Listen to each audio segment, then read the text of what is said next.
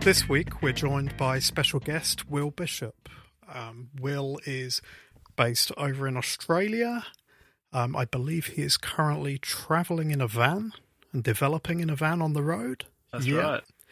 Uh, yeah. Will has a, a your current app is Pestle, I believe, which is a, a um, cooking and recipes app. And Yep. Yep. you also have a history with uh, Watch app development, I believe, too. I do. I have a yeah, a few years going back of of various watch creations. Awesome. So, Daniel, Hi, good morning. I think let's let's kick off the show like we always will do with um, catching up on what we've been up to in the last week. Let's do that. But first of all, Will, welcome to the show. Thank you so much for being here. Thank you for having me. Lo- Love to be here. Awesome. David, what did you do last week? Oof! I fell down a rabbit hole uh, playing with servers and Docker. Nice. After I which was very warned you not, not to. iOS development. Yeah, I know. that, that that kind of set me off. You said Mhm. no. I said uh, I've got to go and have a look. right. Yeah. So super lightweight at the moment. I've just been experimenting to see if I can get on a single Linode instance Mhm. a um, Nginx proxy and then have several different Docker um, services behind that, Mhm. and then wire it all up to backups and logging and that side of things.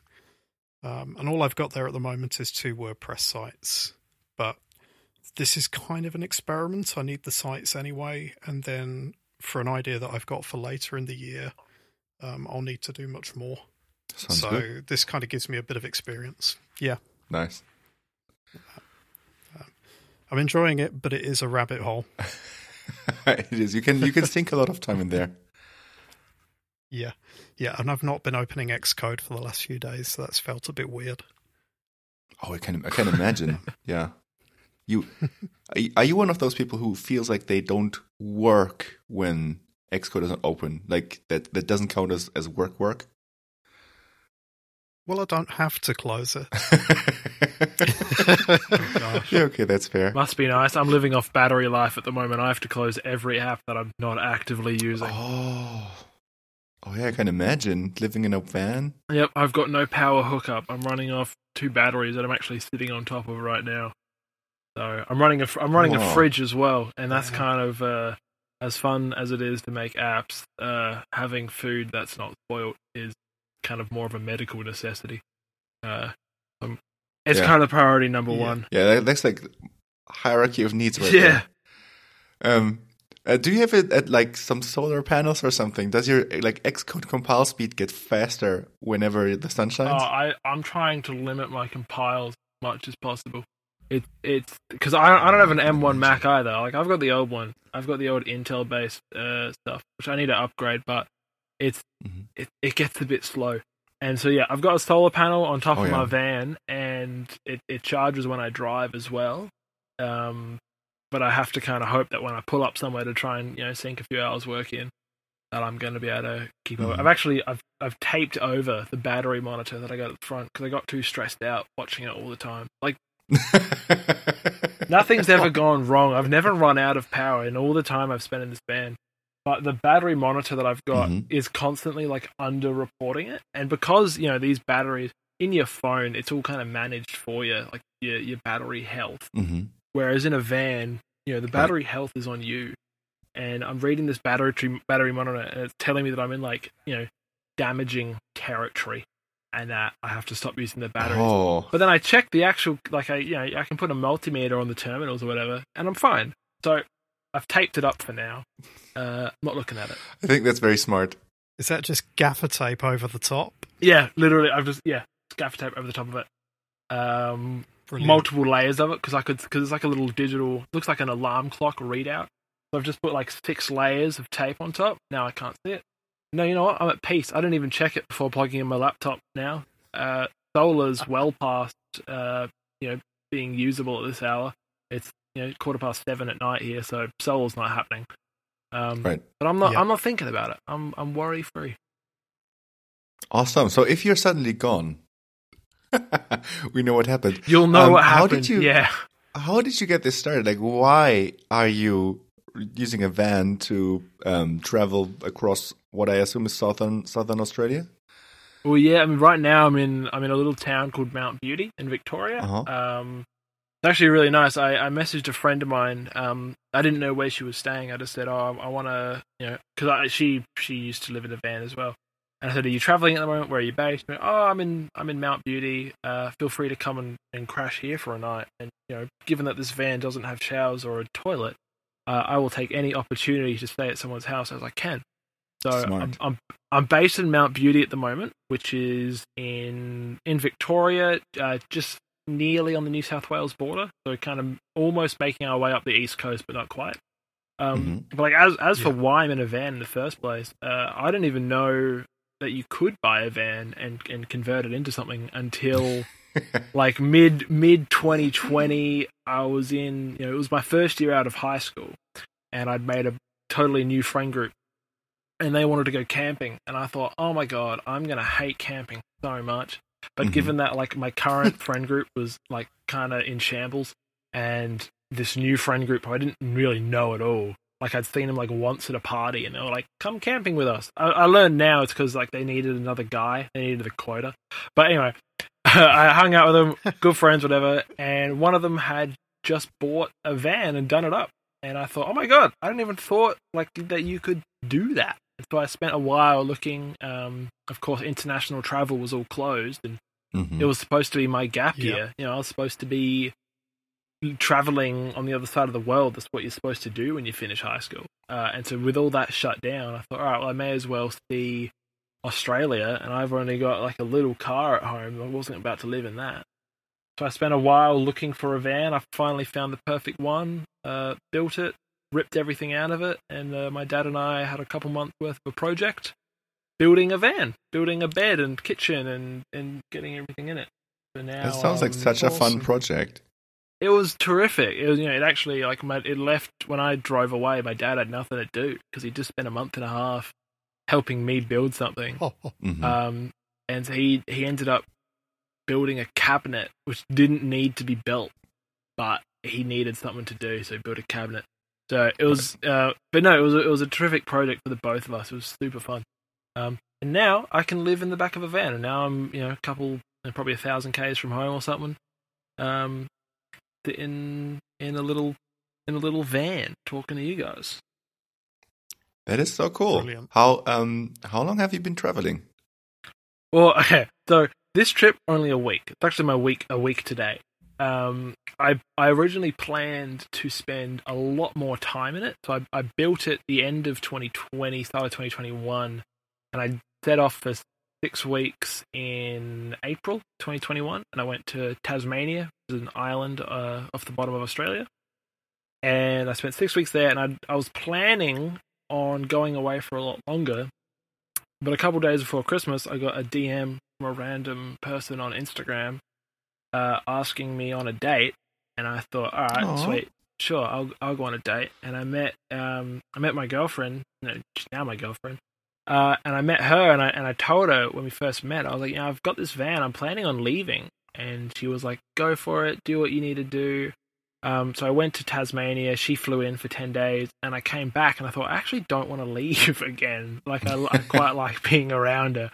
Um, so now we were. She was at uni doing things, or she was working, and so now she's gotten her first uni break and work break at the same time, and so we're we're going away together for for forty five days. That's pretty sweet. I like it. I had the impression that you would like go on these I don't know eight months, twelve month trips Hmm. throughout the outback, but so it's it's a little bit bit more like uh, these smaller trips, and then in between you would you would come back. Yeah, these these short little stints. Uh, but it's I mean even when I'm at home, it's super convenient to have like a you know just uh, just before Christmas, my mate was having a like a secret Santa thing in his in his paddock, and so I can Mhm. drive my van to his house, and I've got a queen size bed to sleep in. And I'm comfy as like, you know I can. it's a it's a real transportable like, and I haven't used it for this yet. But another great option is if I'm going to someone's house and I'm drinking and I can't drive home. Yeah, Um, and instead of paying for an Uber, you've got a bed. I've got a queen size bed. I'm set. I'm more comfy than they are. very nice. And did you um did you like is the is the working on apps thing is that more more a did that come because you were bored on the trip or did you start that before? No, so I've been working on apps since I put my first app out in 2018, I believe. So I, I Uh-huh. started I started learning in uh oh, I want to say 2016 when I started like learning Swift and learning iOS development, and I was I was learning a few other languages before that, um, hmm and I hated them for a long while. I started learning Python. Actually, it's like school forced me to. It was my first year of high school. I said, "All right, either everyone's learning Python because you know it's a it's a progressive school, it's a new new uh, industry. Uh, so they forced us all to learn Python, which I found is a really quick way to make everybody hate programming. They said you all have to do it. You all have to same. Yeah, you all have to build the exact same program. It's kind of like forcing people to read classic literature in school, maybe. Exactly, and it's, if you're not into that, then you're Yeah. not gonna really vibe with it. And there's no more like proof that it was a, a flawed class than like you know me now. My whole job is programming, and so a programming class should be right up my alley. And yet I hated it. I thought it was rubbish. I didn't want to do it. It it was super boring because they you, all had to make the same program. They'd give every uh, every student the same input and judge judge the output of that program uh, all the same. So you had no you know, option to kind of put your own flair into it. You couldn't put your creativity into this program. You were literally just this mindless produce the output that they want sort of program, and it you know it just made us all hate it. Right. That'd be like trying to teach an art class or something and have people draw exactly the same, Yeah, there's and like prescriptively. exactly Just- and there's there's you know I, I took art classes at school and they did it so much better they would tell you you know they're, they're sort of telling you what to make but they are letting you put your own flair into it like we had a we were working with clay and they were making us build a whistle out of clay but we were allowed to build that thing in whatever shape we wanted and do whatever flares whatever colors anything and it made it so much more enjoyable because you could actually put what you wanted to do uh, into this project, and it could be judged the same with every student, but you were allowed to, you know, put your creativity into it. And so it wasn't until Yeah. I, uh, the next semester, uh, we had a teacher who was teaching us animation with Flash as a in a multimedia course. And like, you know, Flash. This is 2015. Flash is already outdated. I'm pretty sure it's dead now. Uh, she's teaching us Flash. Uh, Pretty much. yeah, and no one did their homework. Like not not a single student did their homework, and so the teachers just just cracked it. Said, "All right, that's it. We're doing Python now instead." I was you know dreading going, "Oh God, more of this. I hate Python." Uh, but she had more of an art background, and that meant that she told us to make a game. That was the entire description of the assignment: make a game. Uh, and so we were able to build what we wanted, put our flair into it. And I found that I built this game in Python, and even after submitting it uh, and getting my grade back, I was still working on it. And I was working on what was effectively a school assignment long after it, was all finished. Um, and that led to a, you know, I mean, led to now, really. Kind of been a path since then. Does sound like a smart teacher. Yeah, I mean, I don't want to give her too much credit. she, she had she had other problems, um, but yeah, for the for the most part. okay. Well, I'm I'm kind of glad that the Python story had an had a happy end because like when you were starting and you were like, oh, and Python is so horrible. I was like, oh, I used to like when I finally arrived at Python in my developer journey. I was like, oh, this is a breath of fresh air. I love this language. I love it now. I love it now. I used Python for a long time before I started iOS development. My first hmm you know, real Python program was something to fix a problem I had at school where, you know, all of our grades were posted online. So I would sit at home hitting refresh all night, not getting anything done, waiting for my Oh, yeah. grade to come out.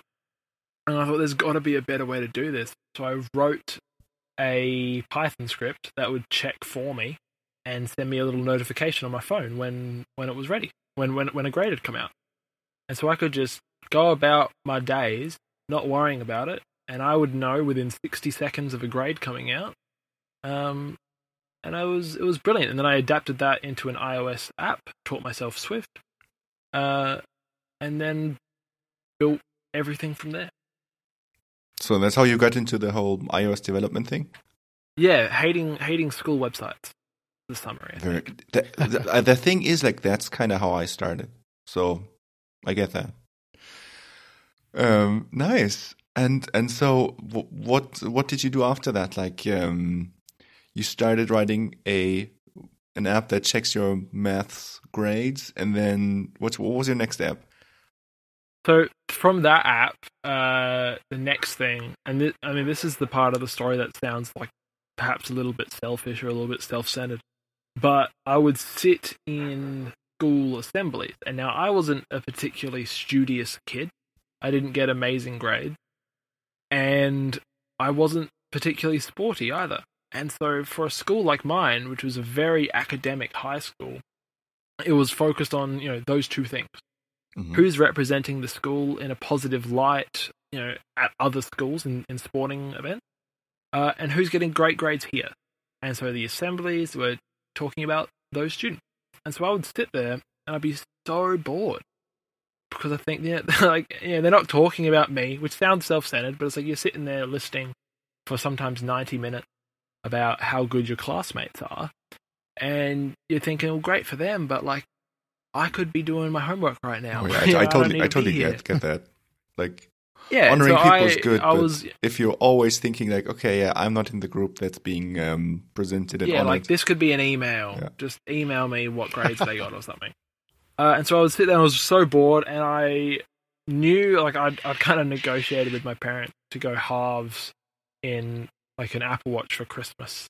Um, like the you know the cheapest Apple Watch you could get, Mm. halves on that. Um, and so I was saving up for that, and I was sitting in school assemblies, and I was quite fond at the time of Reddit. And I was sitting there going, I wish I could go on Reddit uh, at these assemblies. You're not allowed to go on your phone. You're not allowed to have headphones in. Um, how can I make that happen? And I thought, well, I'm going to have an Apple Watch in like a month's time, and I know a little bit about how to make iPhone apps. How hard could it be to make a watch app? And so I started building. I started building a Reddit app for the Apple Watch. And it took me about like after three months, I put it on test flight. So you know, I paid the 150 Australian dollars for the for the Apple developer membership. And at the time, when I've got no income, 150 dollars is a lot of money. And Yeah. I'm thinking far out. I hope I hope I can make this back. And so I made my first thing, Nano, uh, is what it was called. I put it on test flight. I got a couple of testers, and people loved it. People on test flight were like, "This is sweet. I'm using this in meetings. I'm using this at school assemblies. I'm using it in class. You know, like I'm kind of collectively contributing to a hell of a lot of wasted time. but like, you know, people are really liking it. nice. And so I I packaged it up as as Nano for Reddit. Um, I thought Nano, that's something little. The watch is little. Yep. Nano for Reddit. Uh, and so f- five months from from hitting new project in Xcode, I was hitting release on on the App Store Connect website. And so then I thought, all right, well I've released the app. You know, now what? And so I thought, ah, I'll email journalists because they'll care. So I wrote, uh, I want to say it was 22 emails to, to journalists. hmm Uh, 20, 21 of them ignored me, um, and which which was disheartening. When I, you know, I'd sent out twenty something emails, to twenty different people. They were all personalized. You know, spent a lot of time on each one. Yeah. Uh, ignored, ignored by every single one of them, except for one. One email from a guy called Peter Cao who works for Nine to Five Mac. He read my email and said, "I love this. I'm gonna, I'm gonna put this on our website." and it was kind of from that point on that was really the, the starting point of this i mean I, I guess i can almost call it a career at this point. Um, that's what kicked it off was peter cao reading my email being the one out of 22 that did. Um, he made he put his article out. I put that on the apple subreddit. You know i got a few thousand downloads. And within the first few days of nano being out i'd made back that maybe even the first day i'd made back that $150 and I could not believe it. It was my first ever income. It was my I didn't have a job before this. You know, I was a high school student. I'd never had a job. Uh, I couldn't believe that I'd made you know a couple hundred dollars in one day. Like mind blowing to me at sixteen. Just from And that then- coverage, that that nine to five. yeah, Mac. just just from nine to five Mac putting an article out. I remember because uh, at the time, you, know, you could check your revenue once per day. There was no last 24 Yes. hours. There was no real time. Uh, and that I once per day, days, yeah. Once per day was like you know just after lunchtime for me at school. Uh, and so I remember like sitting in class and hitting refresh on that page and seeing that I'd made like it was like 340 or 500 dollars or something. And my mind was blown. And I mean, I mean, you know, to be fair, it still would be if I made that much in one day. I'd still be like, this is crazy. Uh, and then so I made that, and that was kicking off. And then people were going, "We love this. Can you make one for Twitter?" And I was going, "I don't use Twitter. I don't want to do that. This one took me five months. Not interested." And that cycle kind of repeated for a few months until enough people said, "Please make one for Twitter." I said, "Fine." It took me 11 days. I would come home from school at about 4 p.m. and until probably 10 o'clock at night, I would be working. Um, I was putting in, you know, six hours a day, doing zero homework for this whole period. I was getting nothing done in terms of my schooling. Uh, 11 days later, I hit release and instantly was bigger than Nano. Like, way bigger, instantly. And still is. Like, it's kept going, but it's like instantly way bigger. Uh, and then that's yeah, then I continued. I made another Apple Watch app called MiniWiki. Yeah, a a Wikipedia app for the Apple Watch, which caught the attention of uh, Wikipedia's lawyers who did not like my logo and issued a Uh-oh. cease and desist over that, which is like I find so funny to think that in some high rise in New York, some lawyer was thinking about a 17 year old kid from a city in Australia. Like that's hilarious to me. I didn't care when I got the email. I was like, that's funny as like, all right, I'll change my logo, whatever. Like it was, you know, it was cool.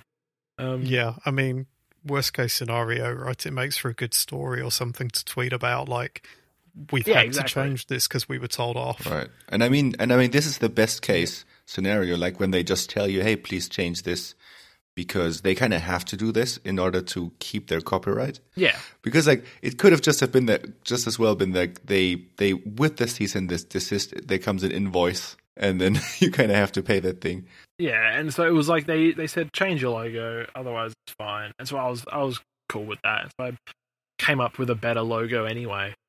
Um, so now I'm pretty happy with it. Um, happy with the logo. I remember tweeting though. I remember saying, "Oh, uh, MiniWiki's logo has to change because a certain someone wasn't too happy with it." Uh, and I thought that was a pretty on the nose way of saying Wikipedia's lawyers hated it, and most people got it. And I remember there being one reply going, "Oh, if one person doesn't like it, just say stuff them. Who cares?" and, I, and uh, there was like some reply to them going, "I'm pretty sure he's talking about like Wikipedia, the the corporation." Welcome to social Not media. Yeah, like not just an email from a guy who didn't like my logo. Uh, there's always one. They're usually reviewing Yeah. my apps, I think. Uh, so that grounded you in watch development and indie app development, really. That that's like you've gone straight from high school straight into this world of uh, putting apps out there. And, well, I mean, there was overlap. money. even. Yeah. Yeah, yeah. Um, have you found that that's become a, a full time job in terms of Yeah. the income that you're getting from your apps now? I mean, in terms of the, like, I mean, I still live at home with my parents, and if if that's any Yeah. indicator of the you know, amount of income, uh, I I could probably move out into like a you know a home worse than the one I'm living in now. Like I don't really want to. My parents are away a lot Yep. as well, so I don't see the point yet. Uh, but no, it is a full time job at the moment. I mean, I don't work on it necessarily full time hours all the time. Some weeks I do. There were weeks when I was working on Pestle where I was absolutely putting in more than forty hours. Um, and that's, I mean, I- I, think a bit of a disconnect uh, when I talk to people who are working jobs that you, you know, commute to or like those sort of things. They look at sometimes what I'm doing as more of a hobby. They think, well, Yeah, you know, if you can do it in your pajamas, it's not a real job. Um, which is, you know, definitely a valid take. Th- Let me tell you about the life of a startup founder. yeah, well, and no, look, I love what you're doing as well with Telemetry Deck. It's it's um it's hooked into Pestle. Um, awesome. I'm I'm loving. I, I I haven't actually done anything with it yet besides like initialize the SDK on startup, and that sends that like new session began thing or whatever.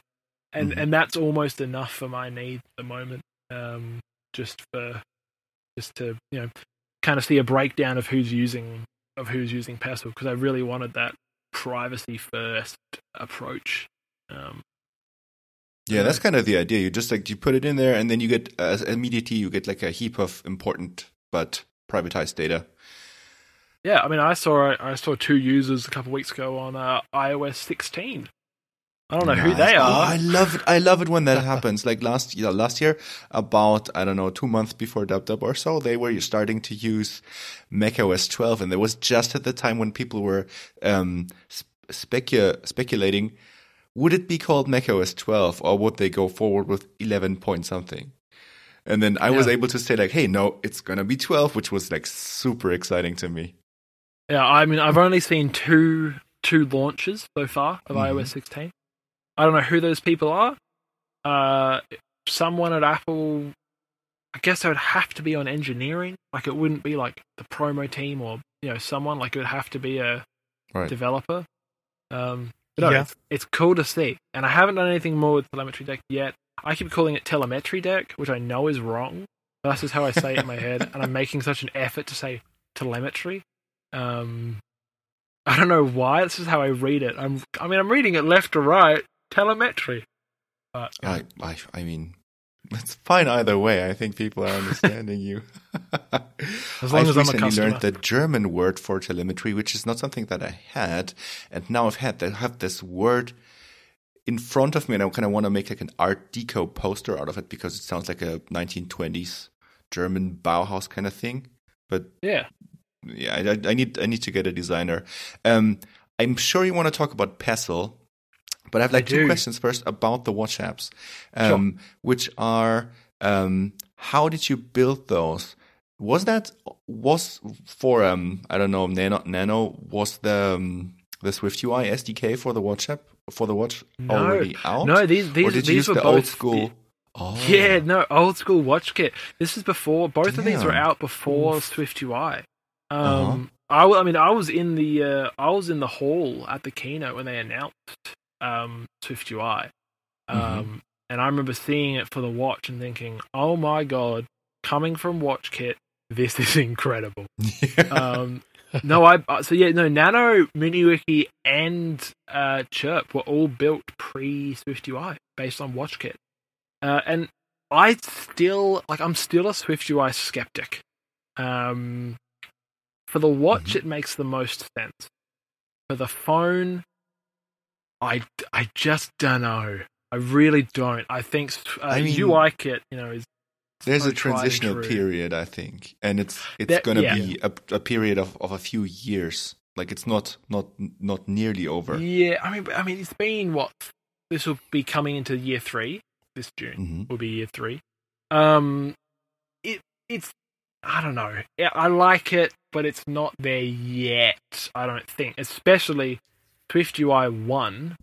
Uh, I given that I was building like because I I when Swift UI came out, I thought, oh, I'm going to use this. I'm going to teach myself this so I don't fall behind, and I rebuilt the key view of Chirp, the Mhm. timeline. That's the view people spend the most time on. I rebuilt that entirely in Swift UI because the problem with WatchKit is you couldn't build your views like in code. It was drag and drop only, and so you had to every single tweet had to have an image, had to have a retweet label, had to have a verification badge. Every single tweet, and you had to then encode hide the element that weren't relevant to the one that you were building. So if a tweet came in, it was just text. Under the hood of that tweet, I've got so much extra stuff there that had to be there in case it was in another tweet. And so with Swift UI, being able to say only load an image object into memory, like if I have to, was game changing. And given that uh, Swift UI, and I'm not sure if Apple's ever officially said this, but I'm pretty sure it's known. Uh, Swift UI was originally built for the watch. Like it wasn't going to be an Yeah. iOS thing; it was a watch development thing. I've Uh, I've heard that as well. Yeah. Yeah, and I've like spoke to Apple engineers who have said the same. So like it's pretty confirmed. Um, given that, I think building the f- version of Chirp that I did build with it make like kind of made sense and it worked pretty well. Uh, I remember one bug was if you had a list of items of variable height, which is what you're going to get if you have a tweet, because you're going to have some with an image, some not. So some tweets are going to be twice as high as as another tweet.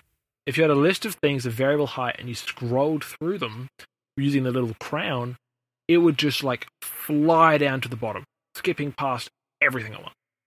And I thought, oh crap, I can't build a version of Chirp with this because it's rubbish. So I like filed a radar thinking this will get ignored because who no one's building watch apps. And I mean it's the same, but like in 2019, no one was building watch apps. It wasn't a thing.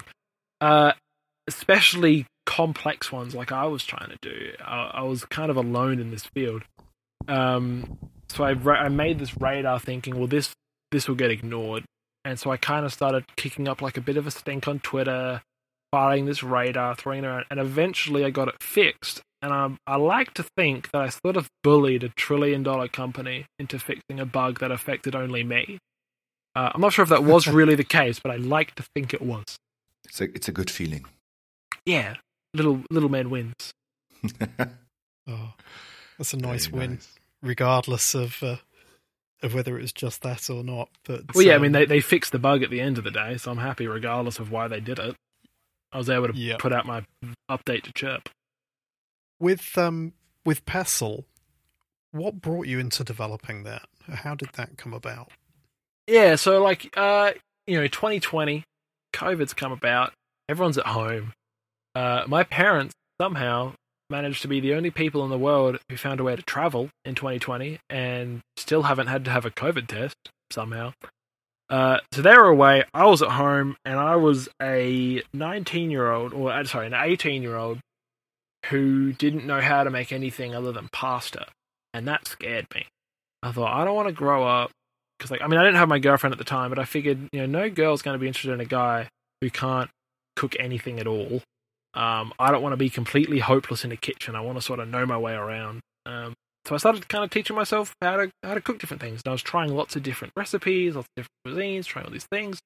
Uh, and you know, one like, sorry, two common frustrations I had was like first recipe websites, and I I entirely understand why they do this, but recipe websites are cluttered. They have a they have often a blog post before you get to the recipe at the bottom. Uh, and to the people who care about that blog, and that's really important to them. They want to read that post. But to someone who like just wants the recipe to like make chili oil, then you're gonna skim past it anyway. It, it's not like putting it there is gonna make you read it. So get I was kind of getting annoyed by having to scroll past everything all the time. And then when I did make a recipe and I changed something, maybe I put in more soy sauce or more garlic. I had no place to record that. more I couldn't- garlic? I couldn't I couldn't write that down. You know, I couldn't say I used more of this, and I was using the notes app to like write down my recipes. And I thought this is this is rubbish. There's got to be like a recipe manager app. Like, surely there's one of those. And sure enough, Yeah. there's, there's there's plenty of them. Pestle's not the first, by no means. Uh, and I went on the App Store and I tried a couple of them. Some paid, some free, uh, and none of them, none of them really like looked the way I wanted or functioned the way I wanted.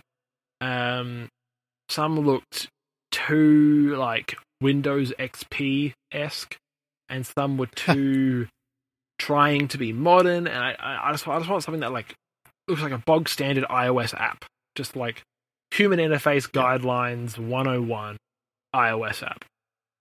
And so I just kind of started making my own, thinking how hard could this be? So I was looking into how do you how do you pull a recipe off a page?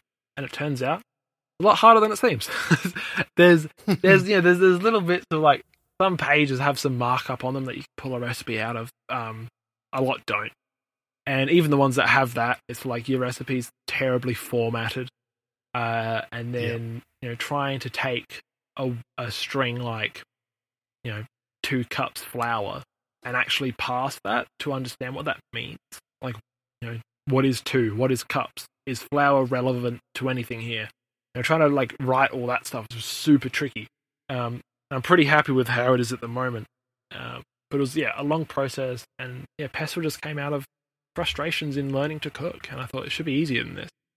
Um, So I thought I'll make an app that makes it easier.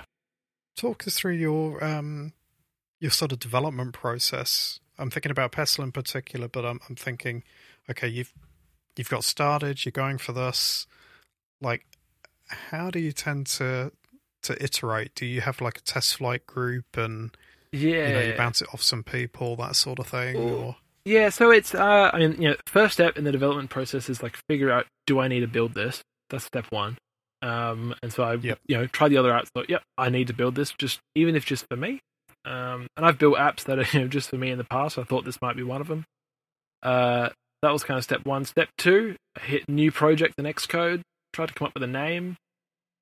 Didn't end up using the name in the end because someone else had already used it and they didn't respond to my emails when I wanted to buy them. Um, the process was build it for myself first, get it into a way that I liked it, and then yeah, went on TestFlight. You know, I've got a lot of followers on Twitter, which is you know very grateful for. When I tweet something, I can get a sizable group together, try out my app, and then I would you know, iterate with them, going back and forth, back and forth with them. Uh, and then I work at a co-working space in Adelaide. Um, you know, this kind of new setup uh, precinct in Adelaide, this co-working space. And they do a thing on Tuesdays where you can have a focus group, and it's included as part of your membership. Uh, other Oh, members, That is so helpful. yeah, other members of the co-working space just come down and sit with you and try your app out in pairs. So they, you know, you might get like 15 people down. They sit in pairs, they try it out, they all take notes, and at the end, you can ask them a few questions. And then I had like, you know, two pages worth of notes of all these things that people found, bugs they found, crashes they found, tips they found, or things they liked. And so I did that twice. And I went to them on a Tuesday one time, and I said, "All right, if you guys like it, if you guys give it the tick, I'm releasing it next Friday. Like this is in your hands now. Yeah. I like it. I'm happy with it, but I'm really scared to launch an app. I've never launched an iPhone app before. An i it was Yeah. an iPhone and iPad app, and I'm trying to make them talk to each other in real time, which is tricky. And so I made yeah. this, and I and I thought I I'm I haven't done this in ages, and I'm frankly a bit scared. Uh, Yep. but I got them to try it out, and they all said, you know, there's nothing that you can't fix in the next, you know, ten days. Uh, release it. It's good, and that's exactly what I did. Next Friday, nine a.m. It was out, um, and that was two and a bit weeks ago. Now, It'll be three weeks this Friday. right, Very so nice. it's pretty new still. Yeah. Adelaide, by the way, home of friend of the show Heidi Helen. Shout out, hi Heidi. Yes. Ah, Heidi. Yeah, I know Heidi. Yep. Um, yeah, we we used to go to a um. I don't know if you guys know Quentin Zervaas. He made uh, Mhm. an app called Streaks. Uh, he's from Mhm. Adelaide as well. He used to run Ah, cool. a Yes. monthly developer meetup along with uh, Russell Ivanovic. I don't know if you guys use Pocket Cast. That's made in Mhm. Adelaide. Um, Yeah. a bunch of other developers, including Heidi, would, would come to this monthly developer meetup. So I know Heidi pretty well. Awesome, awesome. Yeah, I, I love these kinds of kinds of meetup meetups. Like I used to organize one myself. Um, so how did you like when you look at at Pestle? There's all these wonderful illustrations in there, especially on the onboarding and stuff. Like, how did you come up with those? I, uh, did you do those? Did you commission those? No, yeah, no, I did those. Uh-huh. um, yeah, so that the process for that was was kind of funny. I, I found I went onto Unsplash and I found like royalty free uh, cooking images, and I took those Mhm. and then I sort of drew over the top of them to get ah, um, smart. like just just to get the proportions right and everything because I'm not an artist and I but I really liked the uh the drawing style of just like continuous line illustration. So I I did it uh, for each of those. It was a bit tricky, but I, I was kind of happy with them in the end. And then I thought it'd be cool if on the onboarding page it looked like each drawing became the next one. Mhm. Uh, and so I wanted to make the yeah the onboarding's kind of the most like arty part of the app, and it's the first time I've really drawn anything or anything like that and put it out there. Um, but no, everyone's everyone says they love the onboarding thing, which is awesome because that was just like a really late one night. I was drawing these things, and my like girlfriend would walk into my dad's office where I was working and be like, "Can you like wrap this up now? Like it's ten thirty. Let's Mhm. wrap it up." And I'd be like, "No, I need to keep working. I'm nearly finished with it." Um, and yeah, it was a fun little process uh, to to build to draw all that out and, and build that onboarding screen. It kind of breaks on the iPad Um, so on the iPad, each drawing kind of terminates in a little loop, so it doesn't look unfinished, but Mhm. they don't flow into one another like it does when you use it on the iPhone. Right. And um, did the did the whole onboarding thing? Uh, was it clear from the beginning that you wanted to have an onboarding, or was it more like a a thing that came out in the focus group testing? No, well, so originally there wasn't. Originally, I was. I mean, the reason for the onboarding uh, is I need users to make an account. So I was going to use iCloud, um, so then no one would need to make an account, and it would be even more seamless. Uh, but given that I wanted to eventually build uh, versions for other platforms, um, not, and I don't even know if I will now. That was the original motivation. Uh, I decided I was going to use, uh, you know, I wasn't going to use iCloud as my backend. Mhm. Um, and so I thought, all right, well, users have to make an account. I put it on anonymous accounts that I just kind of generated, but that became really tricky because your iPad and your phone would have different anonymous accounts, and trying to link them was a nightmare to think about. Um, I'm not going to rule out anonymous login in the future. Uh, the backend's written in TypeScript, which I didn't know. And now that GitHub Copilot has come out, and you can use like AI to write TypeScript for you, and I've been using that a lot actually to work on a new feature for Pestle. Um, It's been it's been incredible. So maybe anonymous login in the future. It's mind blowing. My girlfriend was It asking is. this morning. It is horrible. It is horrible, It's- but it's I so disagree. I freaking think helpful. it's amazing. But this morning, my girlfriend, she was like, "Will, does anything amaze you anymore? Like, does it? Do you ever feel amazed?" I was going, "Yeah, not really." And I said, "Except for when I'm using uh, GitHub Copilot, that constantly amazes me. I like I'm writing just comments for functions I've written, and it's auto completing comments for me in plain English that are perfect. Like it's mind blowing. That amazes me. That's that's something recently that I can truly say has amazed me. Awesome. Yeah, I'm writing the the web dashboard for TelemetryDeck and uh, in in in JavaScript and Copilot is really helpful because I haven't written proper JavaScript for ages and ages. You're gonna And write so it in whenever I'm thinking man. like and whenever I'm thinking like something like, oh, how does that go in JavaScript again? Because like my mind goes will automatically present the solution in Python or Swift or something. Mm.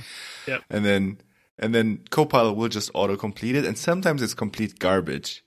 But uh, sometimes it is like exactly the thing you were looking for in the language and the framework you were looking for.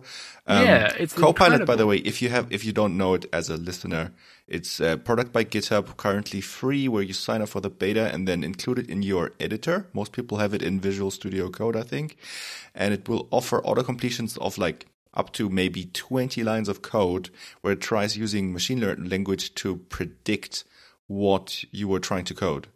And it has all the problems and all the amazements of machine learning. It's like, um, it is super smart when it works and it's super dumb when it doesn't. but it works most of the time. And even It for does, me, yeah. when it is when it is dumb, like sometimes it'll spit out almost garbage.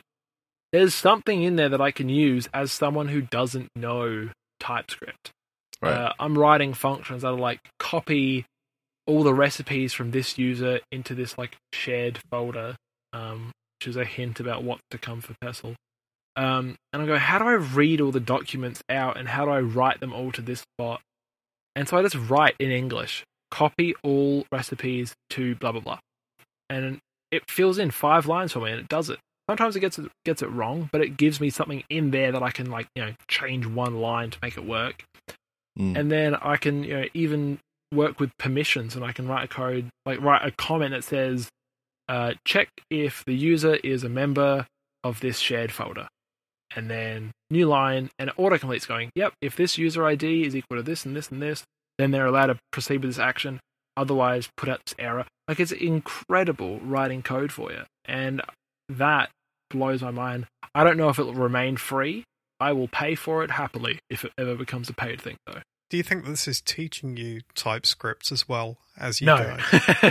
well, maybe a little. I don't know. Uh, if I ran out of, if I had no internet and I couldn't use this machine learning thing, I'd be pretty hopeless with TypeScript. But, um, you know, TypeScript is such a small, small part of my job. Uh, Swift is ninety nine point nine percent of Pestle, and then on the back end there is a teeny bit of TypeScript. that just is there to keep your devices in sync. When you open your iPad, it knows what you've deleted since you last opened it and stuff like that. Like it's it's so minuscule that I hardly even need to know TypeScript. Uh, but even those functions that would keep track of those things would take me hours to write because I just didn't know what was going on, and it was it was truly wasted time. Like it got the job done in the end, but Yeah. like it would have been so much quicker even to just hire someone to do that one little thing. Uh, so now to be able to effectively employ my computer to do it for me, um, is it's revolutionized the way that I can work on the back end of Pestle. Like it's it, I only installed it kind of halfway, or not even halfway through development, like almost towards the end of development when I'd already finished all my TypeScript stuff. I thought, oh yeah, I got an email saying I've got access to this beta. I'll give it a try. Uh, and it's incredible. Like it, it's it's not really teaching me, but I don't really feel like being taught. I just want to get the job done.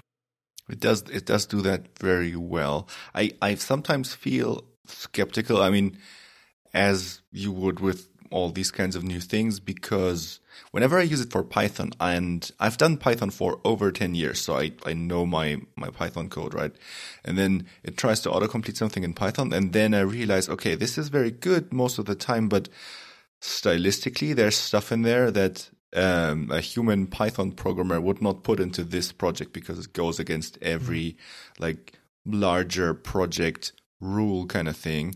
And also sometimes there's like there's like a tiny minuscule error in there where you wouldn't notice it at first, and that's what I'm most afraid of. Like i, I usually whenever a, co- a Copilot gives me something, I try to very very um, closely go through everything and see like has it has does this have side effects? Does this have uh, security holes or something?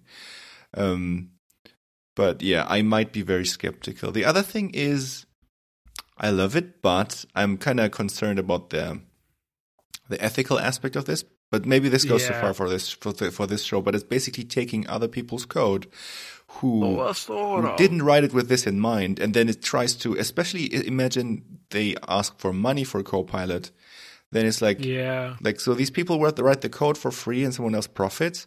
It it Well, needs to I have mean, someone think of this. I I think it's a little it's a little bit more nuanced in that the code that it's spitting out isn't snippets of other people's code necessarily. They they I think they said like zero point one percent of the time it may put out a one to one match with something that it was trained on.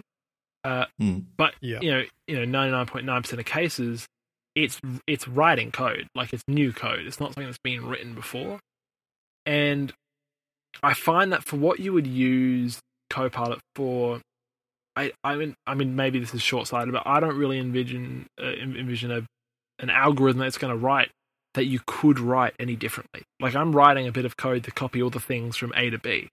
Not many Hmm. ways you can do that. I don't imagine that there is you know much infringement. That's possible, but perhaps that's short sighted. I don't know. I just feel like it's it for the most part it's writing code, and for what it's not writing, what are you doing that would really you know mean infringing on someone else if you're just writing simple algorithms? Yeah. Oh, I don't mean in the legal sense. It's just like in the, the you know, the the very vague feeling of ownership and fairness and something like that. And I'm not saying like, oh, no one, no one should use Copilot ever. Uh, it's more like, yeah, keep these things in mind. I think. Um, Yeah, because like you you're completely That's- right the whole like tiny boilerplate functions that everyone just has to write and then if this thing just takes them off you like awesome. And i use it as well right? Um i just want to keep these keep these things in mind and like ask myself every now and then like is this um does this is this changing over time or is this like something that a feeling that i had at the, at the beginning and then it doesn't come back uh, or it goes away after a while? But yeah let's just see. It's it's in any way it's very exciting and we're gonna have um it this in mind exciting for sure. It's right on the edge of being exciting and still having all these sort of nuances to be sort of figured out as Mhm. well. Yeah. Yeah. and the implications are not clear at all like um as No. with any new and int- interesting and exciting and amazing as you said will technology you will have like the, you will have implications you will have consequences that are not clear right now Yeah, but I mean, I for what it is now, and it is entirely new territory. We don't know, Mhm. you know, yet what's going to come of it and how good it's going to get. And whether it is going to you know actually copy more people's code one for one in in this like kind of sharing aspect. Um, for now, for what it is, uh, as a you know sort of short-sighted approach uh, or short-sighted you know, look at it, I think it's amazing. I think it's really cool. Uh, I think the skepticism is entirely valid and and should be asked, but for the most part, I just think it's cool, and it takes the weight off my back having to write code that I don't want to write. I'm curious, Will. Why did you go TypeScript? Did Vapor potentially sort of rear its head at one point when you were looking at backends? It did not at all. Uh, I've never used Swift as a backend. Um, I don't find it particularly suited for it. For me, TypeScript um, with the backend host that that Pestle uses, um, you can write uh, functions for it, and the language they use yep. is TypeScript or JavaScript. And I they let you right. choose in the setup little wizard in your command line. Do you want to use TypeScript or JavaScript? And I thought TypeScript seemed more akin to Swift in terms of how it handled yep. types, and so I just thought, all right, we'll go with that. Um, and so yeah, that was, I mean that was entirely why I chose uh, TypeScript because it was the lesser of two evils. Fair enough. Now that makes a lot of sense. So where are you going next with Pestle? What's uh, what's next on the course now you've released version one? Well, yeah, I mean as as I've as I've hinted at uh, on this episode, uh, the number one requested feature has been household. People want to share recipes and people want to share meal plans with their partner, with their kids, with you know whoever lives in their house usually. Um, and people want households, so it's really tricky to build that in a van with limited access to power and limited access to you know mobile data even. Um, trying to trying to build that's really hard, uh, and I don't think it will be done in the next six weeks before I get home. But that's what's next. Yep. I think the next major feature outside of bug fixes, which I'm always working on, the next major feature is household. And then following households, I'll save up and buy a M1 Mac and I'll start working on a Mac yep. version because that's the second most requested thing is I want to use this for my Mac. That's where I plan things.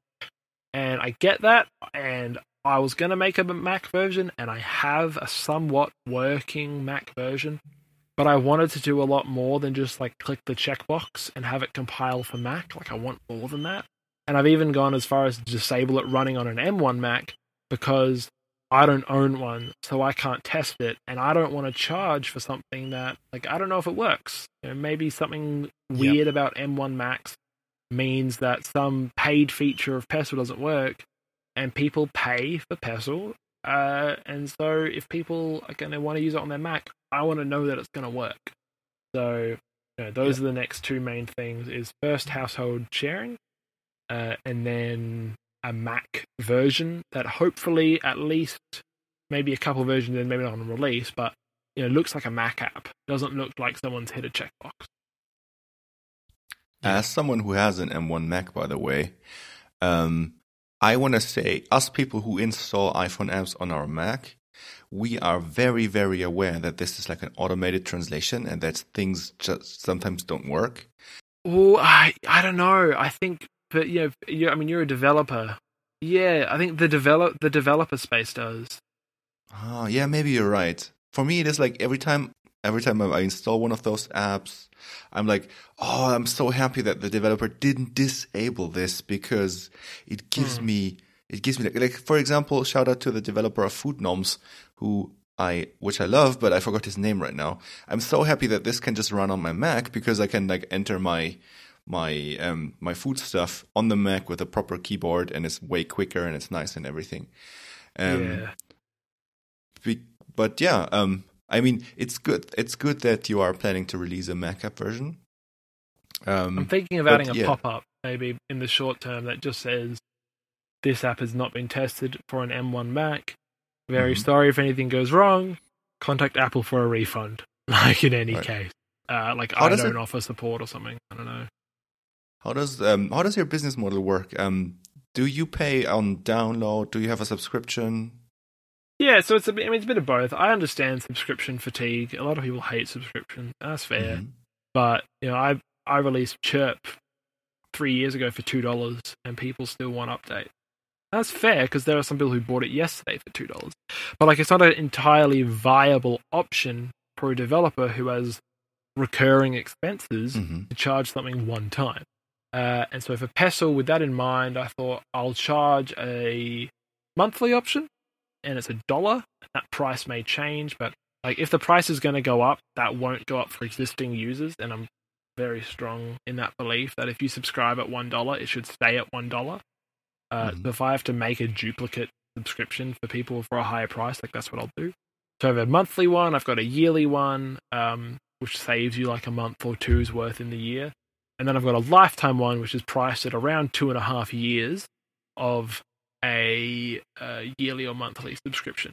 Um, that's Yeah, that's that's what it is right now. Uh, and when I launched it, I did five dollars for life, which I know is not a, uh long-term viable option. Uh, so that's why it only kind of ran until the end of the month. Um, so it's over now if you listen to it. But if you're listening now and you want to get Pestle for that five dollar price, you can actually use code missed it one word, um, and so people can use that and actually get a bit of a discount. um, but yeah, so it's, it's priced. I, I want to be fair, but I also want to be you know I want to be fair to the user and also fair to myself. I put seven Right. months of work into Yeah. this, sometimes full time. If that was in Australia and I was earning you know minimum wage, I should be looking at earning at least like sixteen or seventeen grand uh, for this app in that seven months. Or if I'm looking at you know the the pay of like a software developer, it's going to be higher. So I, I, I need to price it in a way that is fair to myself for the work that I've put in, but also fair to the user who might be tired of subscriptions or you know anything like that. How have you found that's that's broken down sort of since launching? Did you, I know you had like a, a special offer on the lifetime? Yeah. well, I Um, mean the the special offer would uh, it, it kind of worked against me. Uh, the special offer was so enticing that no one subscribed. Uh, and so, despite having like 6,000 people download the app in the first week, virtually none, and I mean like under 100 of them, uh, said, I'm going to subscribe to this month to month or year to year. Um, a lot of them bought Yeah. Lifetime, which is sweet because it's like a short term. You look at your graph and you go, wow, this is exciting. Um, yeah, but it's like you know i'll never see that money from that person again that's fine that's what i set up they'll have it for life. I'm not going to go back on that. Um but so yet the pricing isn't settled. A dollar a month ten dollars a year 25 for life is the us pricing at the moment. That might change. Lifetime might go down to a year and a half instead of two and a half years kind of worth or, or what. Like nothing's settled. Um i'm gonna run tests once RevenueCat roll that out. Uh, I'll I'll try different things. Um, I'm very very fortunate, however, that you know living at home, my parents aren't rushing me to move out. Um, I have that comfort. Uh, my other apps Yep. ma- are making money as well.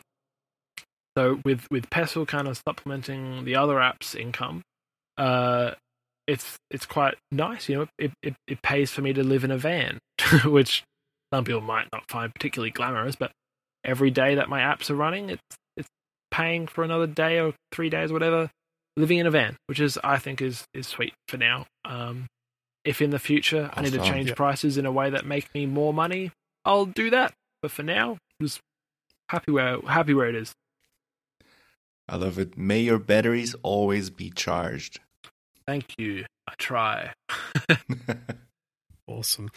Well, I think that brings us to the end of the show. Well, um, but before we go, where can people find you online? Where's the best place to get you? Uh, on on Twitter is probably my best spot. That's just Will R Bishop, just the, the letter R and then Bishop. Will R Bishop.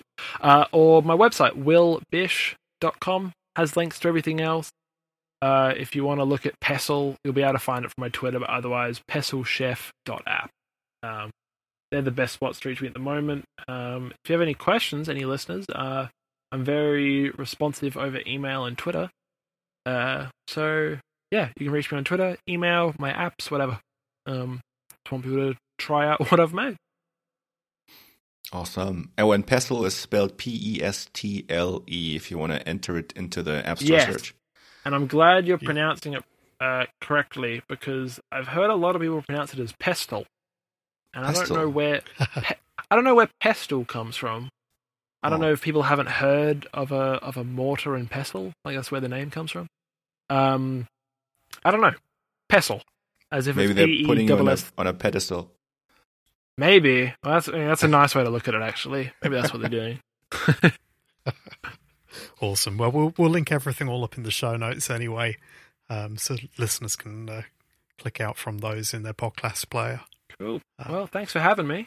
Thanks for coming on the show. Yeah, thanks so much for being here, for telling us um, about your previous apps and the current app, um, for telling us about the van life. Uh, it's something that my brother has considered at some point, and I know it's like super, super exciting and and interesting and and even enticing to just go out there and be on your own. So yeah, I can understand. It's nice to hear about someone who who does it